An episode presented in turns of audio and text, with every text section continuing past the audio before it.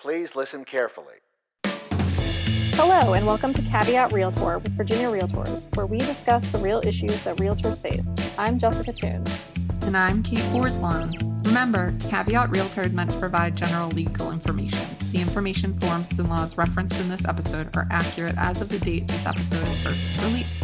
Nothing we discuss should be considered as legal representation or legal advice. Hey, Kate. Hey, Jessica. How's it going? How are you doing? Good, good. Great. So today we're just going to get right into it. We're going to talk about some website accessibility issues. And we've discussed in earlier podcasts and articles um, a little bit about website accessibility, that the business world is seeing an increasing number of plaintiffs sending demand letters to businesses, uh, businesses that have websites, stating that their website is inaccessible to persons with disabilities, and so it is in violation of Title III of the ADA.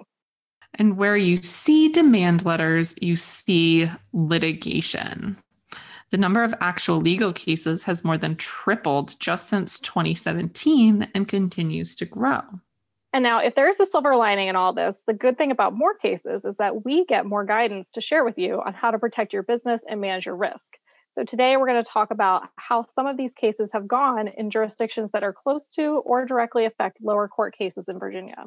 First, a self described website accessibility tester, and I'm using air quotes there that you can't see, has filed numerous lawsuits alleging violations of the ADA for hotel websites not complying with requirements to describe their disability accommodations in a certain way on their website. So, her cases have mostly been dismissed, with the most recent dismissal coming from a federal district judge in Maryland. Now, the judge there concluded that the plaintiff did not have standing to sue because she had no actual intention of visiting the hotel she filed suit against in that case. Interesting. The US Constitution restricts federal courts to hearing actual cases or controversies. The judge found that merely visiting the website to test, again, air quotes, the accessibility requirements was insufficient to meet that requirement because she could not show individualized or particularized injury. And another judge hearing a similar case with the same plaintiff noted that the woman did not present any facts indicating that she planned to stay at the hotel she sued or even that she planned to come to the state where it was located. In 2019, the Fourth Circuit Court of Appeals, which includes Virginia, heard a similar case. In that case, the plaintiff claimed a credit union website was not accessible to him. However, the credit union was one specifically open to current and former employees of the Department of Labor and their relatives, which the plaintiff was not. So the court dismissed the case also for lack of standing because the plaintiff did not allege any facts that he could become a member of the organization whose website was allegedly inaccessible. The court held that a plaintiff in such a case must allege an injury that is concrete, particularized, and immediately threatening. The injury can't be abstract or general. So these case outcomes mean that it may be harder for website accessibility testing to become a normal part of business going forward, at least for now.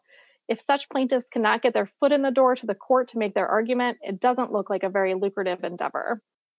However, just because these plaintiffs are having a hard time getting into court to argue the merits of their cases doesn't mean that a business websites don't need to be accessible to those with disabilities. We must point out that federal courts have interpreted the ADA as requiring businesses that are public accommodations to have websites that are accessible. But what does accessible mean? Neither the, the federal nor the state government has conclusively established specific standards or guidelines for businesses to follow to ensure that they're complying with disability laws. However, the Department of Justice and the courts who have dealt with these cases have defaulted to the Web Content Accessibility Guidelines, which is a set of guidelines created by an international standards organization called the World Wide Web Consortium, also known as W3C. Also sounds very ominous. but I, I, don't think they're very ominous in, in real life. Over the years, the group has developed several sets of standards. Their current recommendation is titled version 2.1, and it looks like they're planning to publish version 2.2 sometime in 2021. But the standard that the DOJ and the courts have referred to is the previous one, version 2.0. Then within the standards, there are levels single A, which is the least stringent, to triple A, which is the most stringent. Courts have frequently cited the middle, double A level in their rulings. I feel like we're talking about batteries. double A consortiums. so, we discussed the major principles of these guidelines in depth in previous podcasts. So, please check those out for more information. But at a 10,000 foot view for this podcast, the guidelines include making sure the website works with popular screen readers, including tags for images, providing captioning for videos, and ensuring the website can be navigated with only a keyboard because some disabled persons cannot use a mouse. We do recommend that you go ahead and get your website up to the guidelines. The federal court for the Western District of Virginia held in a 2018 case that if you get served with a website accessibility lawsuit and you upgrade your website to comply with WCAG 2.0 level AA standards before the case is heard, the court will grant a motion to dismiss. So, that is an example of a court pointing to these guidelines as a standard to follow. So, Kate, let's take it to the legal hotline with a question that has not actually come into the legal hotline, but is one that I think could after someone listens to this podcast, which is why is testing allowed for other fair housing practices, but not this one? That really is a great question. Fair housing testing is permitted under a specific Department of Justice program dedicated to identifying unlawful housing discrimination. While this does include identifying discrimination due to disability, it is not extended as of this time to testing individual business websites, including brokerages for accessibility. And given that there are no conclusive federal guidelines as to what an accessible website is, we don't expect that to be a part of standard fair housing testing. So let's talk a little bit about limiting your risk. As we noted before, we do recommend that you update your website to comply with the guidelines cited by most courts as sufficient. There are many companies out there that can help you with this, so explore your options.